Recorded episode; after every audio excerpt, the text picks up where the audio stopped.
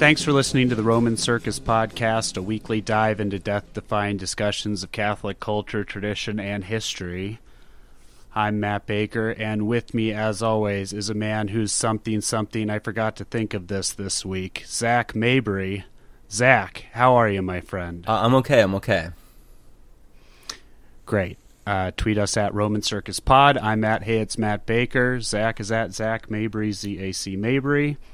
Email us podcast at romancircusblog.com. You can find us on Patreon, patreon.com slash romancircuspod. Um, we are on all the podcast platforms. Rate and review us on Apple Podcasts if you get a second. Uh, we really appreciate it. Zach, what's going on? You know, um, life is good. Life is good. Um, just, you know, living it, right? um, Just, yeah, okay, yeah, yeah, totally. just kidding. Just kidding. I've been listening to the uh, the Kanye album. Have you played it yet? Mm-hmm. What did you like? What did you like? Yeah, it? I've listened. Yeah, I enjoyed it. I I really only listened to "Use This Gospel" that song. That's really the only one I listened to, though. yeah. Yeah, I listened to the whole thing through about twice. I really liked the song "Water" because it had like a litany. I love a good litany. Yeah, it was lit. To me. Ooh, ooh. I know. Um, though it did have one of the re- petitions that he made was Jesus give us wealth, which was kind of cringe, but um, Well, at the at the They- same time, yeah, like I I'd, I'd take wealth, you know. patreon.com slash roman circus pod yeah a thing came out today that he said that there was apparently a thing where he said that god gave him 68 million dollars because he became a christian or something All right, all right. Which, you know. I mean, I should have. I definitely should have asked for more when I converted. Um, yeah you really you really undervalued your conversion Let's see. You're like, please just that, give me that wasn't like a please just right. huh please I, just I feel give like me I gave them a discount 'cause I was worried that they were going to, um, you know, walk away from the deal. And seeing what they were Mm-hmm. willing to pay now, it's like I clearly got suckered. that wait, so that wasn't like a like a onion article? i don't know it was not it who knows the legitimacy of i don't know I, No, I googled it. HuffPo's reporting it, so you know it's not true. Just kidding. um, I guess it was on James Corden's Carpool Karaoke. Oh, on a plane. though. oh playing Um, karaoke Yeah. Hefty IRS refund is part of the plan. He's using me to show off, West said. Last year I made 115 million and still ended up 35 million in debt. This year I I looked up and I just got 68 million dollars returned to me on my tax returns. You're an accountant, Zach. Does that sound correct? I mean, it just sounds like he's obviously paying too much in taxes and his accountant's an idiot. Because if if he, Ooh. I mean, You cater. You cater to. You you try and cater to Catholic families. So, do we have a chance to get the Kardashian Wests? I mean, I'm not saying that's why I published an article about Kanye praising him, but if he were to call me, I would be happy to work with him. So, um, you know, and if, if he's listening now, you know, just slide into my DMs or shoot me an email. Um, you know, just if he's listening, just in case, Okay, that's good. just in case, Uh, has very very precious children. Uh, North Chicago, Saint, and Psalm are their names. So. Mm-hmm. Yeah, North Chicago very Saint precious. Psalm. I don't know that they're planning to Zach- have any more, but we'd love them to c- continue reproducing. Zach, uh, that was that was the big news in Catholic world, Catholic Twitter, the Kanye West album this weekend. There was other other big news in the world.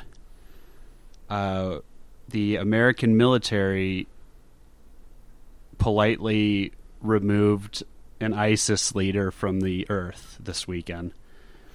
I see that. Abu B- Abu Bakr al Baghdadi, right? They got him. Did they? So, yeah. So, what interest, interested me about this story was not necessarily any of that. It was that the our our dear Emperor Trump yesterday tweeted out a picture of a dog.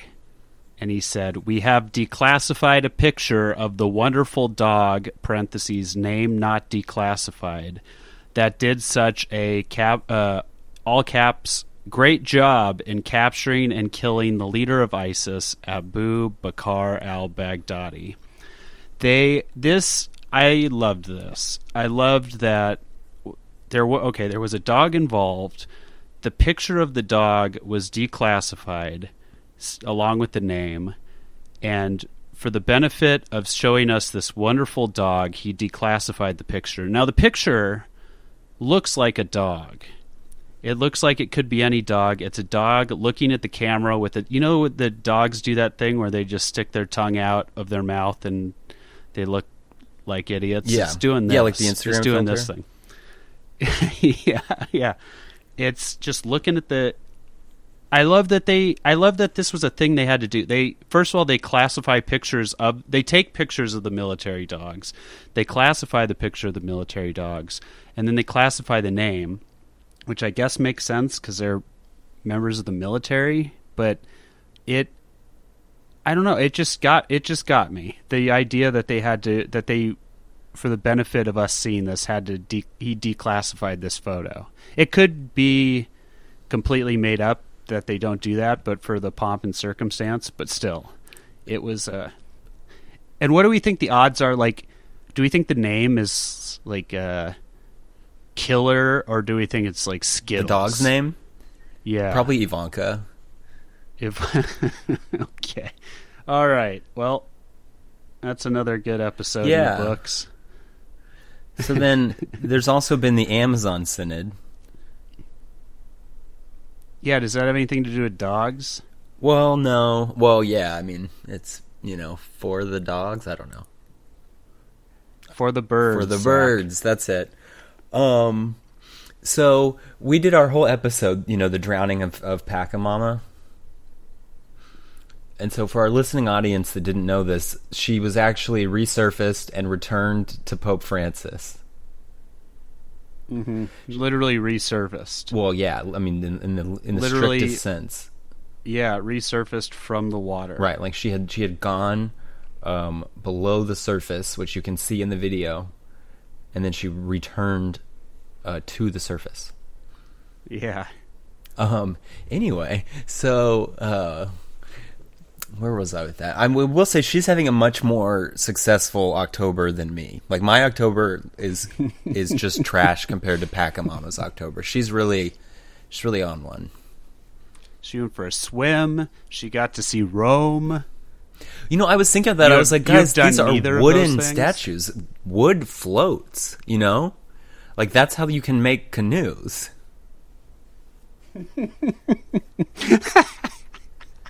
like that's Yeah. how come people have canoes. So it was probably poorly thought out. Um, you know what would have? You know what wood doesn't survive? Fire. That's what. Okay, well, see, I feel like I'm not like- suggesting. I'm not suggesting they do that. Right. Somebody else pointed out that maybe they just have like hundreds of these on um on, you know, backup. Like so they just were like, "Okay, we need 3 more." Um and they return those and these aren't the actual ones that were thrown in. Um but yeah, I like to Mm, imagine kind of like we said that like every time you get rid of it it just comes back, but like each time it's it's a little bit closer to you. It's like you're just like you just picture like someone like Dr. Taylor Marshall, like he's like asleep, and then he wakes up and there's like Pachamama on his nightstand. She's like, "You thought you were rid of me." Yeah. Um, no, or so- like the the baby inside Pachamama grows slightly every time till it's like a Yes. fully formed child. and then it's yes, and then eventually I don't know. I mean, the so the dialogue around it has literally it's fallen into. Is she this? Is she that? Could she be this? Could she be that? Were they bowing to her? Were they bowing towards her? Were they bowing next to her?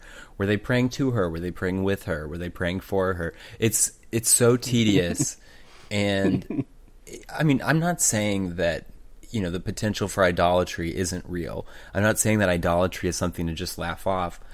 I'm saying that this doesn't really, in the grand scheme of things, need to take up a lot of your time and and energy. Like that's my overall take. Like I'm I'm not saying so like don't nec- like I'm not going to craft some kind of defense for it and I'm not going to kind of craft a case for why it's the end of the world. I'm just going to choose to direct my thoughts elsewhere and that's pretty much my whole take on Pachamama. What do you think, Matt?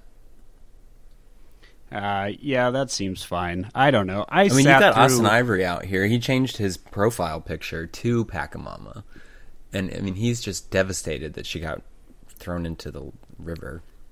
Well, yeah, I mean, you say what you want, but Pachamama is not an excuse to become a total dork. Anyway, I sat through. I mean, it's like just plenty don't of down I- on these things. Yeah, I sat through plenty of wild masses when I lived in Los Angeles, Zach. So, uh, I'm I'm still sort of numb to that thing. The, like things like that. Yeah. So Well, and I don't know. Uh, have you ever watched a Beyonce concert? Like I've watched people worship a, a living thing other than God or a thing other than God. yeah, And so, right. uh, that's the Stan culture is much more idolatrous than, the, even though I love Stan culture to an extent. But what were you saying? No, that's the that's kind of my thing about this is I it, it's a different it's kind of the difference between something that's kind of off-putting and slightly cheesy as opposed to just full-on idol worship, right? Like it you something can be you can question something's place in the mass, but idol worship is a full-on it's like the diff like it's I feel like it's the same line between what we were talking about, like sch- schism and just kind of not agreeing on things, right? Like it's not, it doesn't always have to be the extreme of one thing. It can just be, I think, a perfectly acceptable take is Pachamama is probably doesn't have a place in the mass, but also it's the Amazon Synod, so you knew you know that they're going to try and like Amazon it up in some ways to make it seem more Amazon-y. Glamazon. Glamazon. Next, we're gonna have the Glamazon Synod um, with like keynote speaker RuPaul. Um, no, just kidding. Um, I hope, but yeah, I mean, obviously, this has just been a nightmare. And so the the document was released, the final Synod document. Um, I didn't read it. I can't say that I had a single intention of reading it, and I have no uh, no qualms about that decision. What about you, Matt? I, I am not going to read it. Why? Like, would I? I don't know. I you know remember we say every week now that we like to claim ignorance here on this podcast. We're the number one Catholic claiming ignorance podcast. Yeah, I will say that the We just Amazon like Synod document, everything happen. like we, I feel like you can try to say we're claiming ignorance, but I feel like this is an exception where actually reading it would make us more ignorant. yeah, well, it certainly wouldn't do. Like, what are you gonna? It's not a good use of your time because at the well, end of the day, you're just gonna affirm everything. It's gonna affirm whatever you want it to affirm. Right. What I'm hearing is that it calls for married priests in the Amazon, and we've been very clear that we think married priests um, is a terrible idea. I will say it it makes it a little bit more palatable that they're going to be sent out into the Amazon, which just seems like a hellhole. Um, but you know, I don't want them showing up in the Zach. suburbs. Zach. Matthew, Zach. Wow. wow. Wow. I mean, I don't think that they're claiming that they're like Key West out there. Like, I guess I don't like the. Like, I don't. I don't want priests who aren't willing to sacrifice having a wife. If they're going to sacrifice being able to live in a place that's livable, then maybe they can take a wife. Well, but but I but just by this whole thing, it this whole synod just seems like it's bringing out just the pa- patronization of people. Like they're like it all. You know, everyone said like, oh, they just want married priests because they don't think that the people of the Amazon can understand celibacy like us Westerners, right? Like it, everything about it just it doesn't. It just seems so weird to me. It's kind. I don't. I it does make me feel it does make me feel slightly dirty because I don't know what the intentions of anybody are for setting it up. So Well, you, there's heavy, heavy German involvement, and so the intentions are perverse and unspeakable in polite company. I mean, that's pretty much all you have to know. Like yeah, that's fair. about every every large scale project that the Germans have undertaken for at least the past 150 years has been extremely bad, and it has set n- Yeah. records for being bad. And so you know, I, even these small ones probably still bad. Um, Pope Benedict the Sixteenth uh, excluded. Right, he's Bavarian. Um, Okay, Bavaria is obviously conquered territory, but you know, I I would call them different from Germans because Bavaria is much more beautiful than the rest of Germany. Mm. The only okay, fine, I'll amend it, Zach. The only good German is Dirk Nowitzki. Dirk. I was just thinking about him when I um, unfortunately the posters that we got for that didn't quite spark joy, so I don't have them anymore. But the memory Uh, still does. An event event you went to with me didn't spark joy. the Got it, event it, sparked it. joy. This is a big thing you have to understand with this whole Marie Kondo thing is that the memory will still be there, and the the selfie we took did spark joy, and I saved it. But the poster itself was kind of like okay, like i here's my thing: was it really a good memory if you have to hold on to a poster from it to remember it?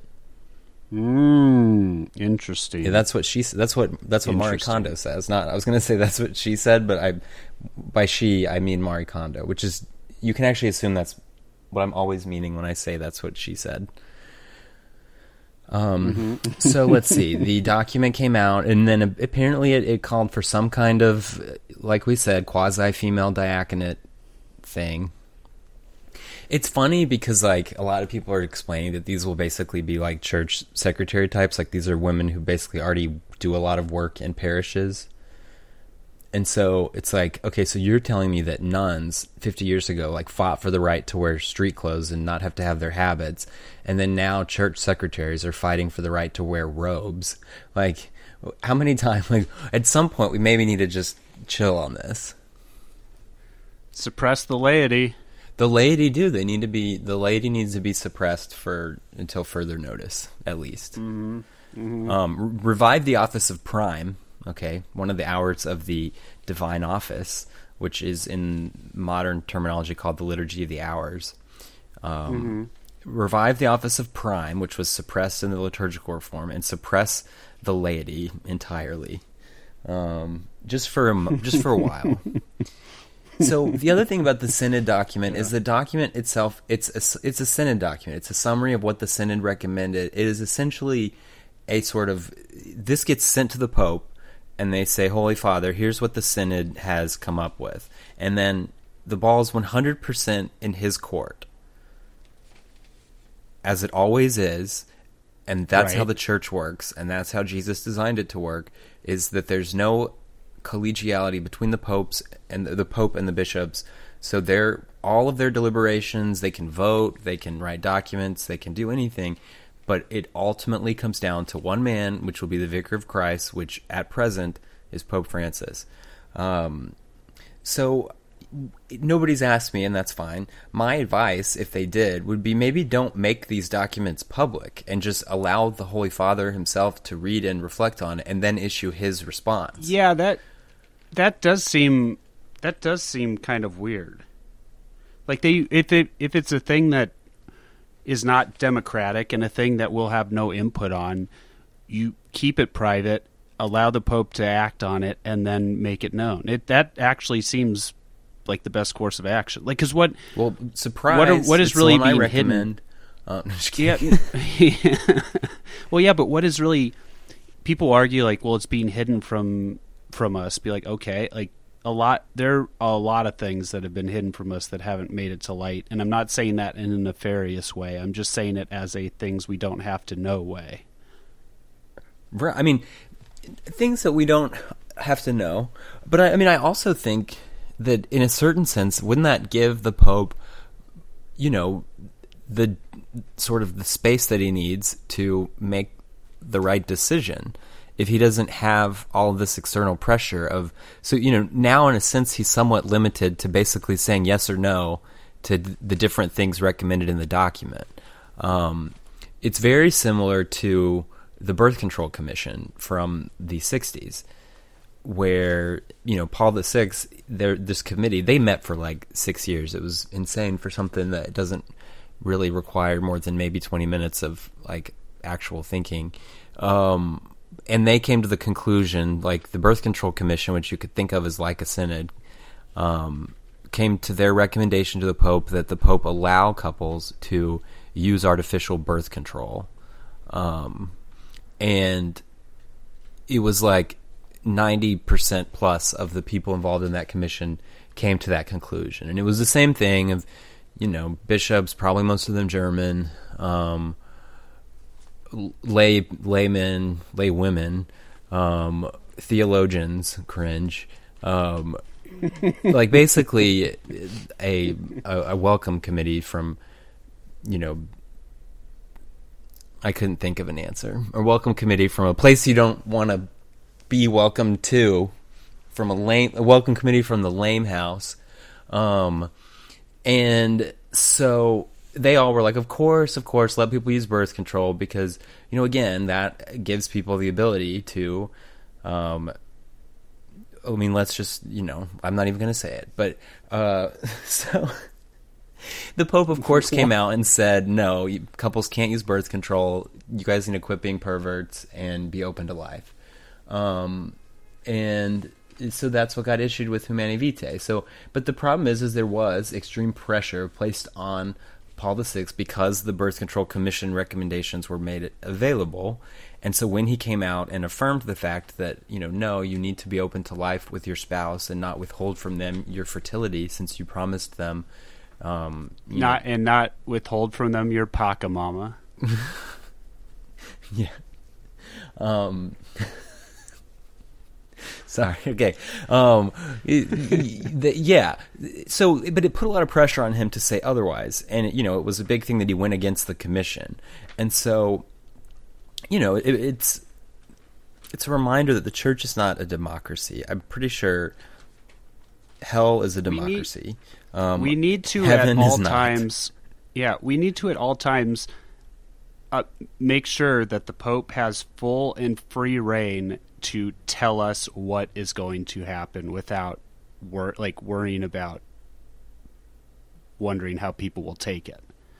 I mean, you know, I right. It, that is ultimately you, the best situation because his office does have the promise from Christ, and even though it's not he's not going to hit home runs every time he's up to bat the best thing to do is to sort of clear a path and essentially just be an enabler like just be part of being catholic is being a papal enabler under the hope that god fulfills his promise to not let the pope do anything too bad yeah i thought you were going to be like uh he's not going to hit home runs every time he's up to bat, but the best course of action is just to get a good blocking formation and help him score a touchdown. Kobe. Right. Kobe. Um, no, I mean it, that does sound simplistic, and every I, I I have friends that do have legitimate concerns with my my approach on that, and they say, well, what about ultramontanism? Ultramontanism, yeah, which because it sounds like a heresy because it ends with the term ism and then it starts with ultra, and so it sounds like semi-Pelagianism or yeah. that kind of stuff. But ultramontanism is has never been regarded as a heresy. It was affirmed by the First Vatican Council, and there's a really good article. Um, it's either by Thomas Petrie or Pater Edmund. Is it bad that I mix them up? Nah, they don't. The, they don't listen. So I think it was Pater Edmund, and so, but you know, explaining what the position is, and what the position is is that in in worldly affairs, um, when there's disagreements between uh, something and the Pope, the tiebreaker goes to the Pope. I mean, that, that's essentially all it's saying. It's saying that, you know, if the King of France thinks that, you know, the church should do X and the Pope thinks the church should do Y, it turns out the Pope wins out and they need to do Y. I mean that's it's a, it's not a theological position about the Pope being super magic and smart and this and that. It's a it's about how how do external entities relate to the pope and then how do internal entities relate so your bishop is subject to the pope if your bishop disagrees with the pope the lower gives way to the higher on matters of government obviously you can't change the truth of doctrine and dogma but you know if your if your bishop says you know i you don't have to go to mass on sundays unless you feel like it and the Pope says otherwise, then you know, the the lesser gives way to the greater, and the Pope wins out on this matter. Um, it's it's talking about matters of governance. The entire governing authority of the church is vested in one person, and so yes, in a sense, that could be you know a dictatorship, um, but history shows that the Pope has always been more generous in sharing his power than really any other entity um, known to man, and so you know, I mean, we didn't necessarily plan to do a podcast on ultramontanism, but the idea is that there that that God will be a check and balance on the Pope when necessary, and that we should work towards eliminating any sort of earthly checks and balances placed on the Pope by foreign governments, by fundraising groups, by lobbyists, by other bishop, whatever it is, you know. We we can't do a podcast on ultramontanism because Adrian politely declined to come on. It was literally the most polite, uh, polite declination. Is that sure? It yeah, was I asked him to come on the.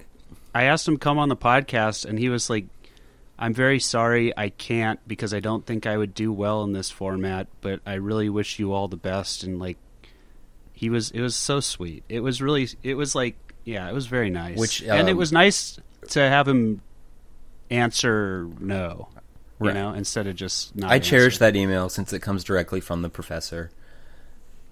Um, Mhm. So, and I don't know if you've noticed that he actually got another invitation to do a podcast. Which one? This played out on the timeline today. He was invited to go on Dr. Taylor Marshall's podcast. Oh boy. Taylor Marshall being a, a person in Dallas and someone who I you know I consider to be a friend. I always say hi to him.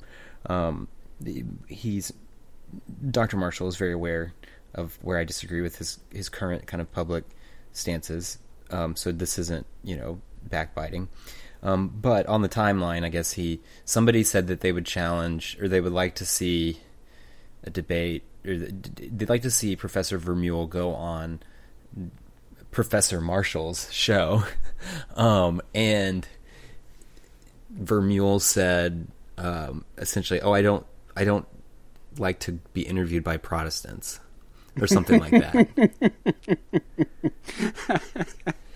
and w- what I would say as a reminder is that, you know, Dr. Marshall's theology, for the most part, is very good. And this is why it's important to look at the wording of the phrase Protestant. And like I said, we kind of lost the we lost the battle as Catholics on how what everything got called, like when they call it a Reformation, whereas you know we called it a revolution or a revolt or rebellion. Um, but the one thing that we succeeded in, and then ours, the ours, the Council of Trent, which was a true Reformation, was called the Counter Reformation, which is kind of negative. Um, and so, but what we did succeed at is that Protestantism is known as Protestantism. It's a rejection of the authority of the Pope. All the other stuff flows downstream. So it it's a bigger deal that Protestants simply do not recognize the Pope as the head of the church. All the other stuff is downstream from that. And so that's why, yes, you can have excellent and perfect theology and still be a Protestant. Um, nothing I've seen indicates that this applies to Taylor Marshall. Um, so I again, I, I'm not. I I have his. I have several of his books, um, and he's Yeah, he's I a mean, really you fun can- guy. when You meet him. Um, Just just so like TNT people handle don't send them after me. Um, the Well, just because you handle things uncouthly and handle things in a way that maybe shouldn't be handled doesn't mean you are a Protestant. Right, but it is important to recognize that obe- like that in Protestantism, theology is downstream from obedience, and so you don't have to be a heretic to protest the authority of the Pope, and so you couldn't point to anything Dr. Marshall says and call him a heretic. He's very good in his formations. I mean, we've borrowed with his, you know, with his we cited him every time, but we borrowed plenty of his material in earlier episodes of our podcast because you know as a Thomist he is very good. Um, so I just want to make sure it's clear I'm not you know issuing some kind of indictment on. But then we became Marshall. squishes. we sort of swatched places with him. Like it was funny because he was always kind of gloves off with the Holy Father, and at the time I was very critical. Um, and then right around when I was like, you know, it just seems backwards that I'm sitting here telling the Pope how to run the church. Um, was like all the blowups happened, and you had, you know, TNT launch and, um, you know, those types of things. Yeah. Hey, Zach. Hey, Matt. Just wanted to let you know again, just you and also everyone, that uh, former guest of the show, Scott L. Smith, Scott L. Smith? third most listened to episode ever, All right. is doing a course called What You Need to Know About Mary But Were Never Taught for All Saints University. And he asked, he said, Hey, you guys are amazing. You guys are probably the best podcast out there, regardless of topic. And I know that you drive, you drive everybody everywhere. You drive them crazy. You drive them all the rest. Can you can you talk about my new course? I was like, yeah, you're Scott L. Smith, third most listened to guest uh, episode ever. Of course I will. I literally say- had friends, they told me, they said, I think I learned more from that episode from any other episode. And I was like, okay, first of all, how dare you? But at the same time, you know, we, it is Scott, it is Scott we're talking about. Like, I mean, he literally has a whole podcast about being a nerd.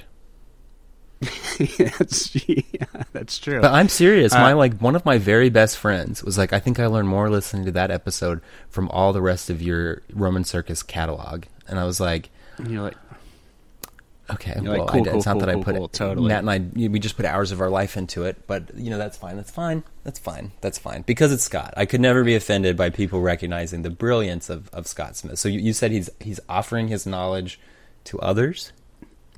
he, it, it's good because it's defend the church's teaching on the Blessed Mother, which is good because it obviously, when we're talking about Catholicism and other forms of Protestantism, or not other forms, forms of Protestantism, uh, the Blessed Virgin Mary is kind of a big deviation, right? So go check out Scott's course, allsaintsuniversity.teachable.com. Uh, and then it's on it's on the list of the courses over there. And, it's uh, it's yeah. going to be in our show notes, isn't it? uh, yes yes it will be And what's that URL again? all allsaintsuniversity.teachable.com. Uh, you can go and look for it there. It's under the courses, and uh, I'll have the link in the show notes. That's allsaintsuniversity.teachable.com. allsaintsuniversity.teachable.com. And that's incredible. And so they just go to that, and then they get they get to sign up with the course by Scott Smith, who some say is even smarter than us. Apparently, I didn't know that.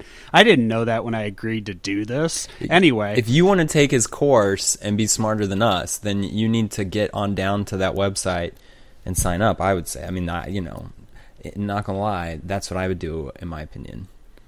NGL IMO. Hmm.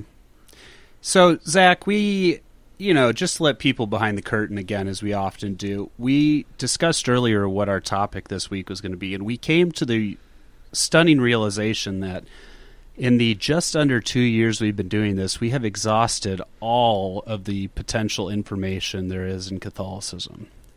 We we we did it all. We we have. I mean, really, if you look back through, we've pretty much um, Covered it all in one just hour under at a time. Two, if you count last week. Um, yeah. we've we've really explained. You know, we we even said we'd never talk about the Second Vatican Council because it it's like it's all anyone talks about, and we even finally were like, well, we've got to do an episode about that. Yeah. So now we've done it. Uh, but one thing, you know, we've done all of it. But one thing I don't know if we've talked about, even though we've talked about all of it, uh, the and it fits with what's going on kind of in the church is the theological virtue of hope. We wanted to talk about what Yeah, it we what wanted it to talk means about- to have hope. Yes, and so I prepared for this episode by reading um, "The Audacity of Hope," written by Senator Barack Hussein Obama. Um, Okay. if you would like to, it was interesting. Um, it was interesting to say the least. Um, hmm have you read that one? I actually I actually did read it. I read it probably my friend was really obsessed with him before he started running for president, so he gave it to me and he's like read this. I'm like, "Okay." I read a few I read a few Bill O'Reilly books too just to kind of like level myself out, you know. I needed Yeah. to know I needed to know what Obama was saying and I needed to know how uh, the libs are destroying college campuses.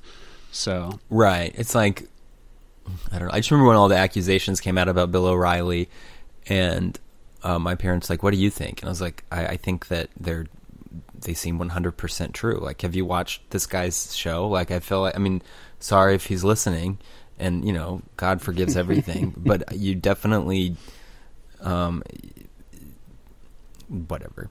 Uh, so, um, and then of course, like we've gotten yelled at for saying, I was like, you probably still can't really find anything that Obama has done that you could really like get him for. Like, obviously, policy wise, there's concerns, but um, we talked about how you know his family was is so lovely, and there's just never really anything like they were never under investigation for anything.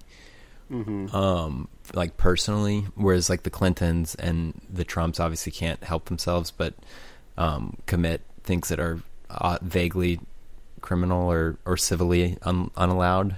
Um but with the with the obamas you always had such kind of a lovely family dynamic. And you know he does have all these sketchy like connections to people who are themselves sketchy. But again he personally it's like if if there was anything any skeletons in his closet they would have been drug out and there just weren't any. So you know i've got to hand it to him for that. All right. so if, so, anyway if he's listening if he's listening uh, he he does follow me on twitter um i you know i i hope that he gives me a call um because uh i need him to get one of the obamacare fines waived for someone i know um So there are th- there are three theological virtues. You know what they are? Do you you want to give it a go? Sure. So a theological virtue that means it has God as its object directly, Right.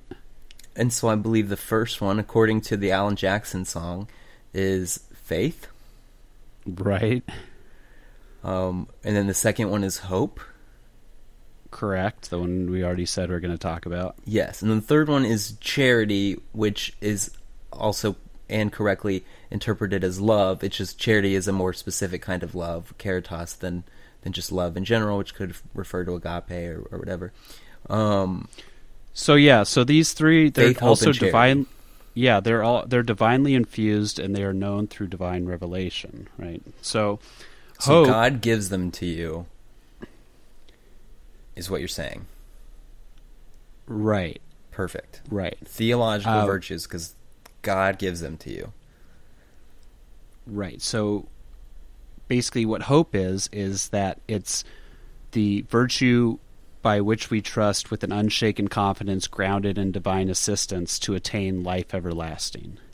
So it is the hope that there that God has like it's trust in God's providence and that also that there is a heaven that we can attain and there is also the flip side that there is a hell that we can attain. Okay. Right.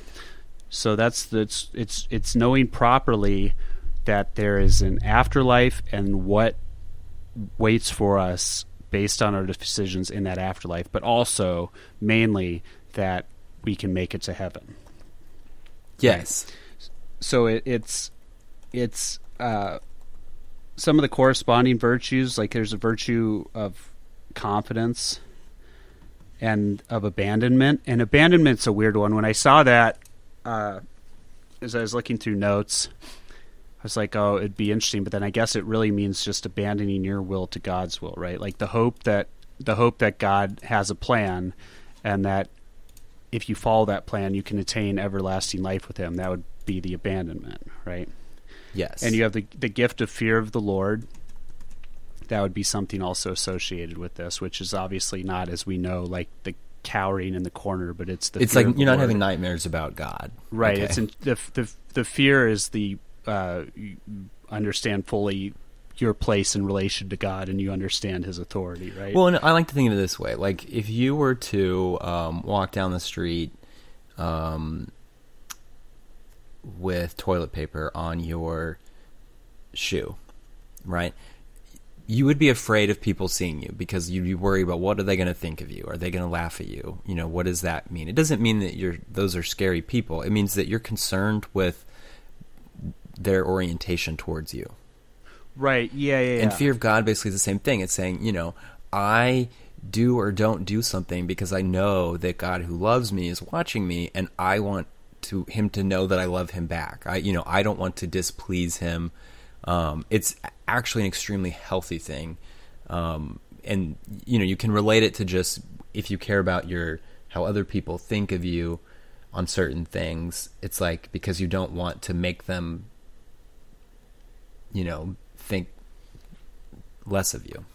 Mm-hmm. So that that is a good way to talk about the the contrary vices. One of them would be uh, human respect in that way, right? Yeah. So you're you're worrying more. If, like you said, you're if you're constantly worrying about what people think, that's the way you give in a little on certain things. And we've all done it, and we all because we, I mean, it's very hard, right? Like if you know something, if you know someone is going to do something wrong, but you do not tell them to stop because you might think that they'll feel bad or they'll be angry, that's human respect. Human respect is not the general respect you have for humanity and the dignity of the person, right? Right. It's like an instance would be let's say you are um, having an extramarital affair, which I hope you are not.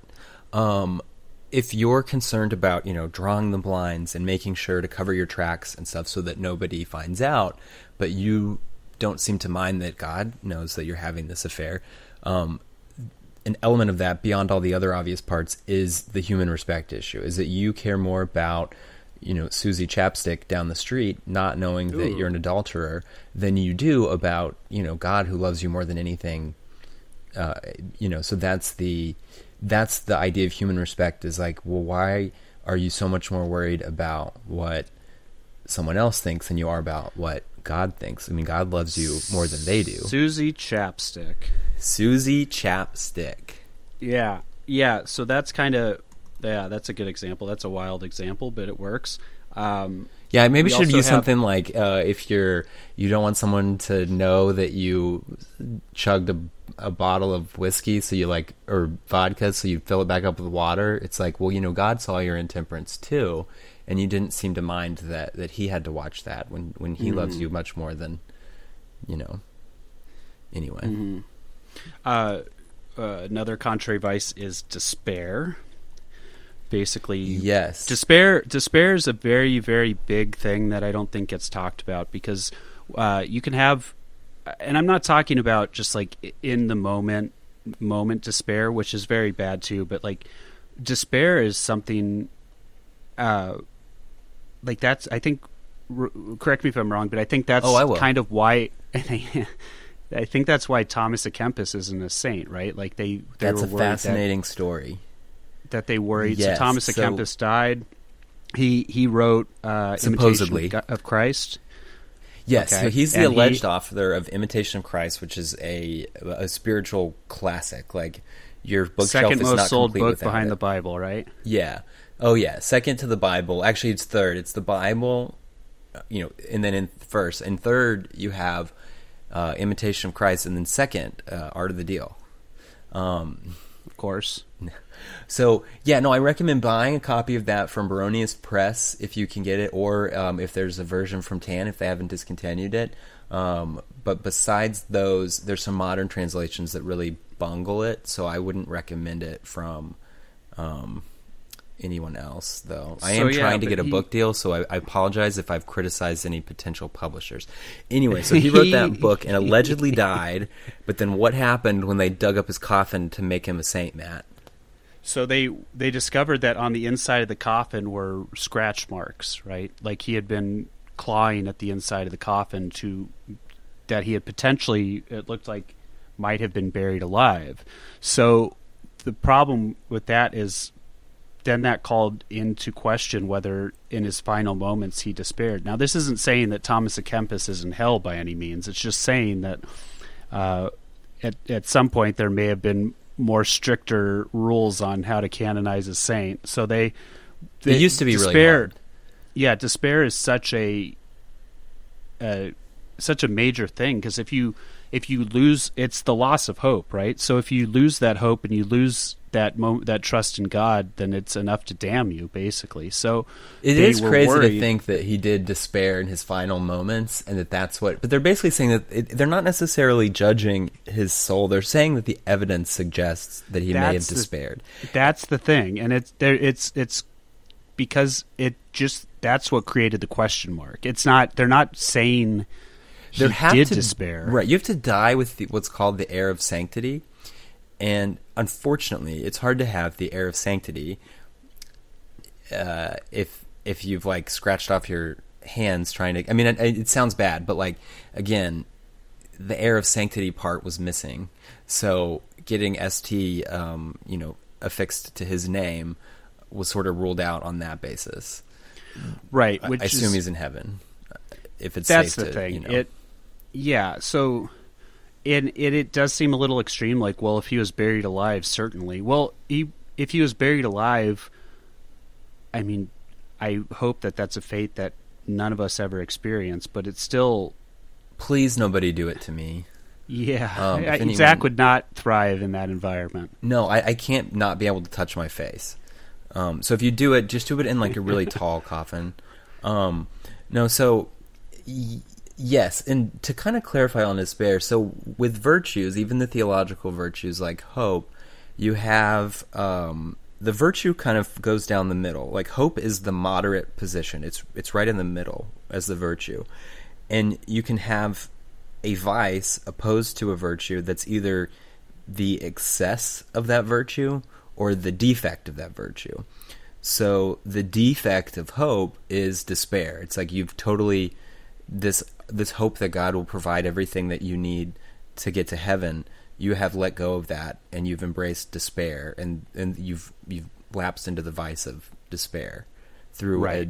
a a, um, a deficit of hope, insufficient You- hope. You can also do that.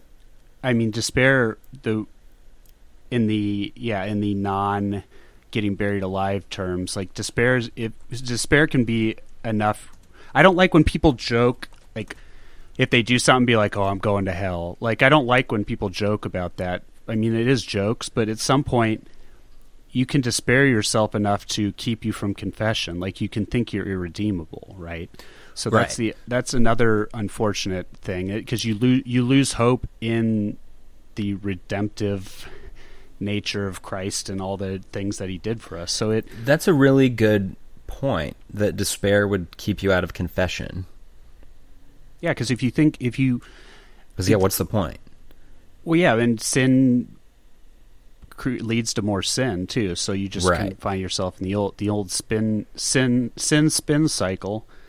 Uh, Yep, and then you got to go back Uh, to the yeah. sin bin. That's one of my friends. They their family bin. calls the confessional the sin bin, and so like they were like, "Oh, we saw you at at church, but you were in line for the sin bin, so we we wanted to like let you have your moment." you're like darn right I was fella.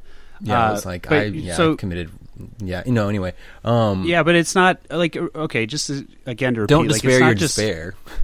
Well, yeah, don't. Well, that's the other. That's a good point too. But it, like, it's not the momentary. Like, if you're having a rough day or a rough week, like that's it's that's the momentary despair. While still not good, is not as extreme as just a full out. I'm irredeemable, right? Uh, the other, the last contrary vice, and this is this is a huge, this is a big one. I will say in certain Protestant communities is the vice, the sin of presumption. Yeah, so kind of the like we different- said that uh, despair is the defect, not enough hope. Presumption is the excess. It's like you've taken the Well, what was the virtue yeah, of hope it- and you've gone too far. But it isn't even- back in a vice. Yeah, but I would argue too that presumption. I, I guess it makes sense what you said, but presumption is, has nothing to do with hope, right? You're not hoping anything. You're just I. So years ago, I was at a friend's house for a barbecue, and he was like, "Hey, you're a Christian, right?" And I said, "I love when conversations start like this because it usually ends in silliness." But I said, "Yes, I am," and he said, "Do you think you're going to go to heaven?" And this was, I mean, this was like eight years ago, before I knew the very little things that I know now. And I was like, "Well, I kind of, I hope I do. I hope this." He's like, "Why?" I know I am. I'm I'm confident I know. And I was just like, well, that's silly, man. Like that's you can't. You're not allowing. I mean, you're there's no room for God in presumption, because what's the point of like the re, the redemption? What's the point of salvation or anything if you just know that you're going right? To me, it, yes. it, it, it doesn't make sense, huh? Yeah, no, I mean that's that's the idea. Is it's opposed to faith, or sorry, opposed to hope. Um, and with you know presumption also. This is something I didn't realize till you kind of said that with despair. Would also, if a Catholic were engaging in presumption, that would also keep them from confession because they would think, "No, I'm I'm good to go. Uh, I couldn't possibly go to hell, or you know, I'll be able to go to confession right before I need to." Like you can have presumption that says you never actually need to repent because you're good to go anyway. Similarly, you can have presumption that says, "Yeah, I probably should go to confession and get cleaned up, but you know." I'll have a chance to go later. Like God will recognizing that every time you go to Oh, confession, God's sure. providing for you to do that. Right. um, it's assuming that that's that you're going to have another chance. Because you have to remember it's not just like can you find a priest to hear your confession? Like is confession available? It's do you will you ch- make the choice to go?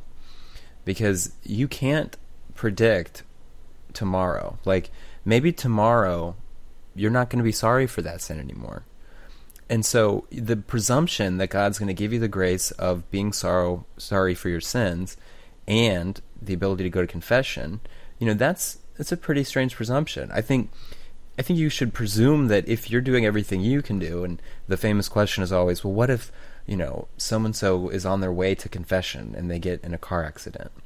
It's like, well, you know, I think that there is reason to have hope for that person because they were doing everything that they Well, yeah, there's were intention there. Right. And so I don't think a car accident is going to keep you from heaven, but I think if you go too far with that way of thinking and you say, "Oh, I don't need to I don't need to worry, God will give me a, another chance."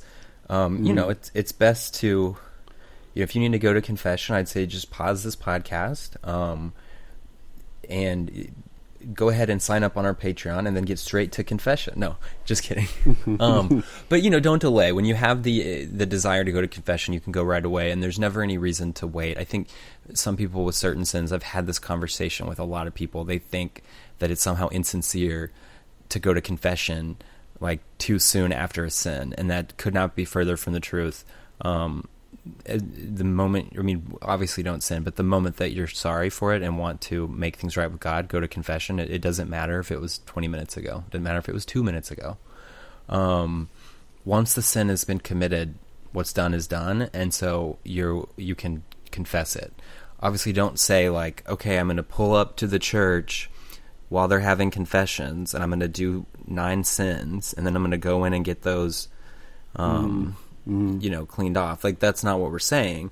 But you don't have to sit there and think like, okay, I just engaged in some sin. Um, there's confession today, but that's not, you know, I, obviously there's a, some kind of waiting period. There's no waiting period. So I also would throw in. I, I know that there can be a personality conflict with some priests, and some priests can be a little mean or little. It if the confession is if it's a priest who gives a valid confession, go. Like you don't want to. If it's open to you and you can make it go, like uh, just because you don't like the priest is not a valid means to not go to confession. Right. Um, and you know, all that you need to hear for a confession to be valid from the priest is I absolve you. And in cases where you're not told that, I've heard this happening, you can just say, you know, Father, where I'm from, um, the priest will always say, I absolve you, and it, it just makes me feel, you know, very, uh, it, you know, it, it reminds me of home. Would you mind saying that? And usually they will, even if they're like super, um, you know, not interested in doing that. You, you know, people tend to, you know, you know, oh, I'm from the Amazon. I'd, I'd like to hear I absolve you, and they're, oh, okay, okay. For that reason, we will. Um, you don't. Ha- the rest of it's very beautiful, and there's blessings that come from the full absolution prayer. But you really just need, you know, the form is the words "I absolve you" in any language. Um, so yeah, if you don't hear it, just say, "Father, would you mind?" Um, it just it would just remind it, it would, you know, and that's not a lie. Mm-hmm. Um, so just a quick tip there. Yeah, just a little tip for you. So but honestly, priests more and more are really loving the sacrament. Like you see Father Cassidy Stinson, who like every Yeah. time he goes, he posts on Facebook like, "Have you been to confession? You know, come on out." Or, um, I had the priest that said, "If you confess something that I haven't heard before, I'll do your penance for you." amazing. Um, yeah, so it's like, you know, just go. Anyway, back to the topic, Matt. Yes, back to the topic. Uh, so hope lies in the will, and it is uh, basically we have to have our intellect perfected to a supernatural end, right? And the will is something we also have to have perfected through the virtue, and the and hope lies in the will. It is it is an act that we actually have to submit to, right? It's it's something we can learn about, and it's something, but it actually acquires or not acquires, uh, requires intention and a firm intention to hope. So, uh, that's that. I had another thing, and this is a. I forget if it's a Father Ripperger thing or where I got this from but the means to participation in hope, I've been told, lies through the Holy Spirit. So if you were to look at the theological virtues, faith, hope, and charity, charity, the means to acquire charity would lie through God because God is love. And the means to acquire faith is through Christ because Christ came down and established, you know, the new covenant and all that. So the means through hope would be through the Holy Spirit. I uh, I can't confirm that this is full on teaching. This is just when I was learning about hope that someone told me. Um, but it would make sense because the graces that flow through the Holy Spirit and the things that you know. Uh, I don't know if you have anything you want to say about that, Zach. Um, I mean, basically that it's um, it should essentially be reassuring. It allows you, you know, you get a lot of questions. Um, let's take this. What's his name? Not Benghazi, but who's this guy that just died? Mm-hmm. So you know, people are. He did commit suicide, and he was a terrorist. Um, you know, if somebody were to consult me and say, "What's a really good way to end up in hell?" I would say, "Well, maybe be a terrorist and then commit suicide." Like it's obviously not a good way to get into heaven. Um, but you know, we don't actually know where he ended up.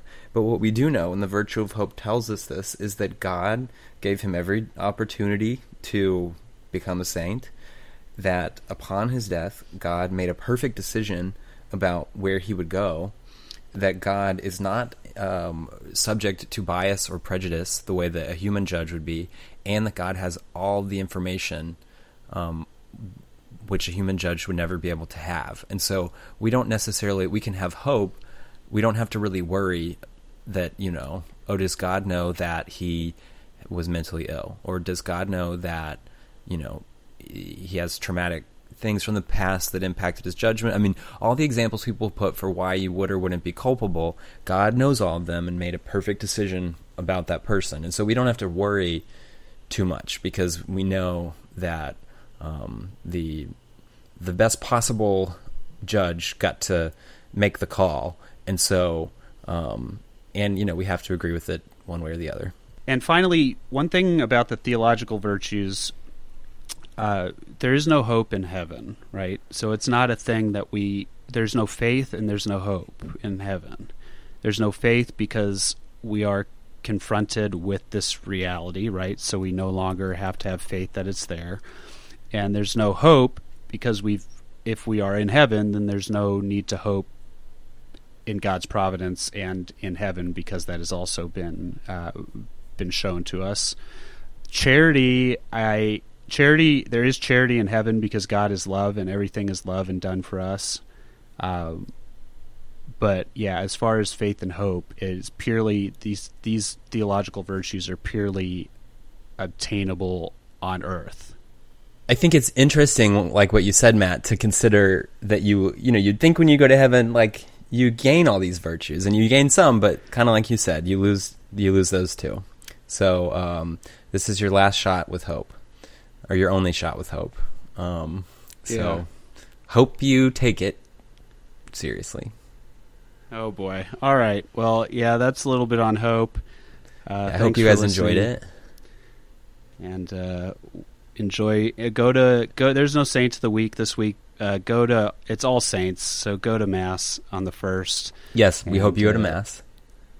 Then we will talk to you all next week. All right. Hope to see you guys next week.